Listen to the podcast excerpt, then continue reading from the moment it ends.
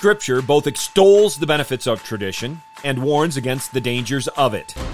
Tradition can be good or bad. It depends whether it's according to the Bible.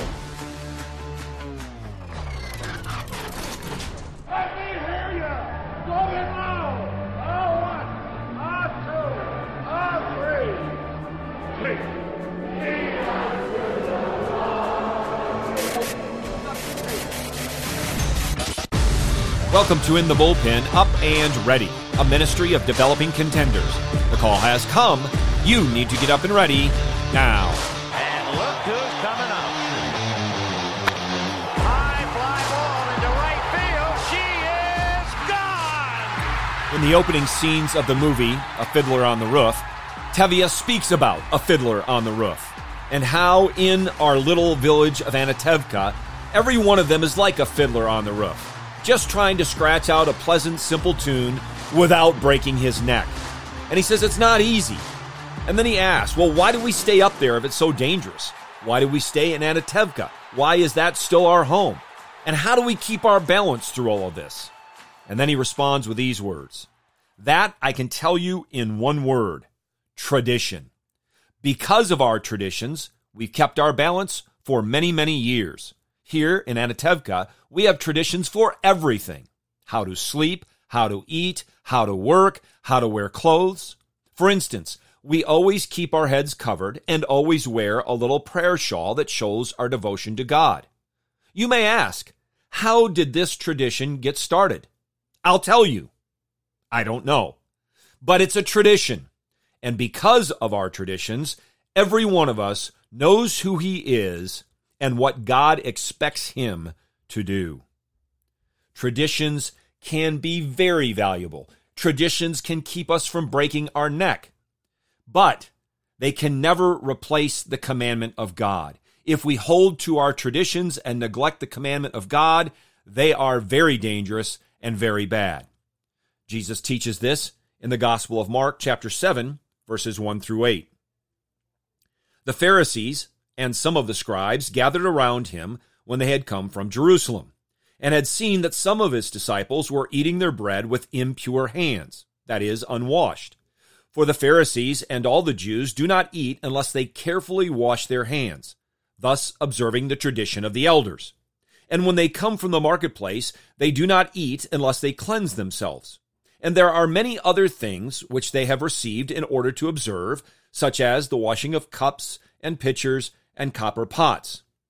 The Pharisees and the scribes asked him, Why do your disciples not walk according to the tradition of the elders, and eat their bread with impure hands? And he said to them, Rightly did Isaiah prophesy of you, hypocrites, as it is written, The people honors me with their lips, but their heart is far from me. But in vain do they worship me, teaching as doctrines the precepts of men. Neglecting the commandment of God, you hold to the tradition of men. Jesus is clearly rebuking the Pharisees in this passage for their adherence to the tradition of the elders. The apostle Paul gives the same kind of warning in Colossians 2:8.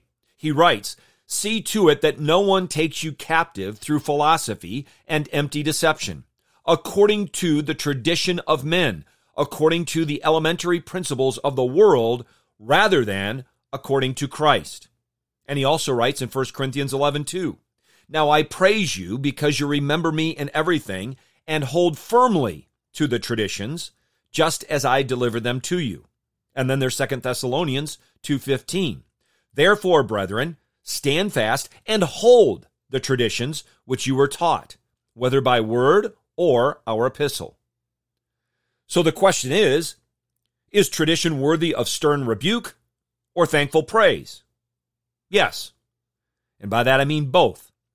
Tradition demands stern rebuke when it is according to man's desire or practice and is found to be contrary to the Word of God.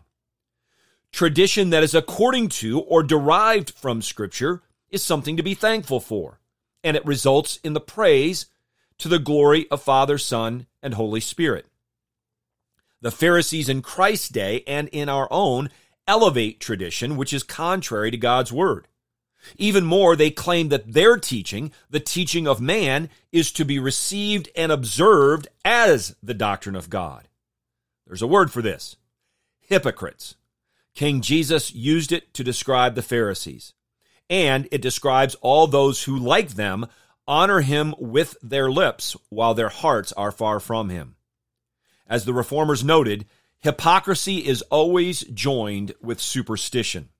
And also, the more earnest the superstitious are, the more they are mad. Do we know who we are in Christ and what our Heavenly Father expects us to do based on Scripture or on the traditions of men contrary to the Scriptures? This is a vitally important question. We must not add to or take away from God's Word for the sake of our tradition. We are to do all things according to the word of King Jesus.